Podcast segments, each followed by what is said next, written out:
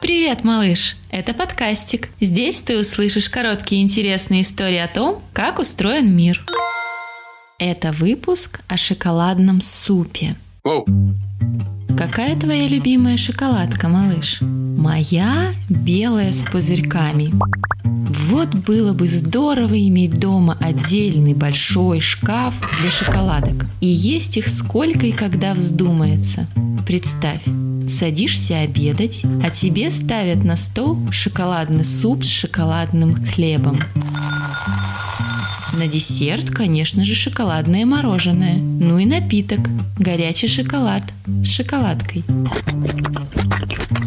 Но все взрослые хором скажут, что в таких количествах шоколад есть нельзя.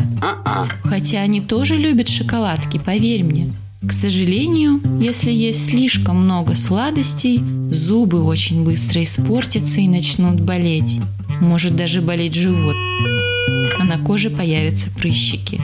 Так наше тело показывает нам, что шоколада слишком много, и неплохо было бы поесть бабушкиных котлеток с пюрешкой. Кроме того, нам нужны разные продукты, чтобы быть здоровыми и красивыми. А если мы будем есть что-то одно, даже очень вкусное каждый день, мы можем заболеть. К тому же даже шоколадки, если их есть часто, могут надоесть. После пары дней на одном шоколаде точно захочется каши или супчика.